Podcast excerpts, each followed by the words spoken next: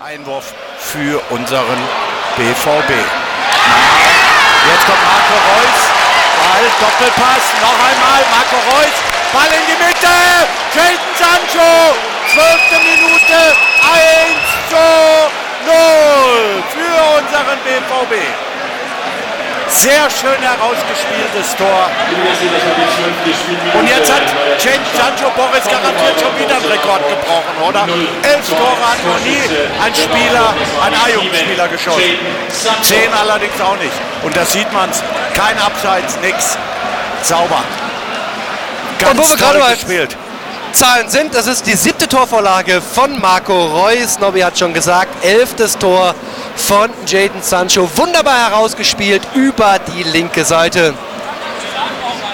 Und damit führt der BVB in Freiburg mit 1 zu 0.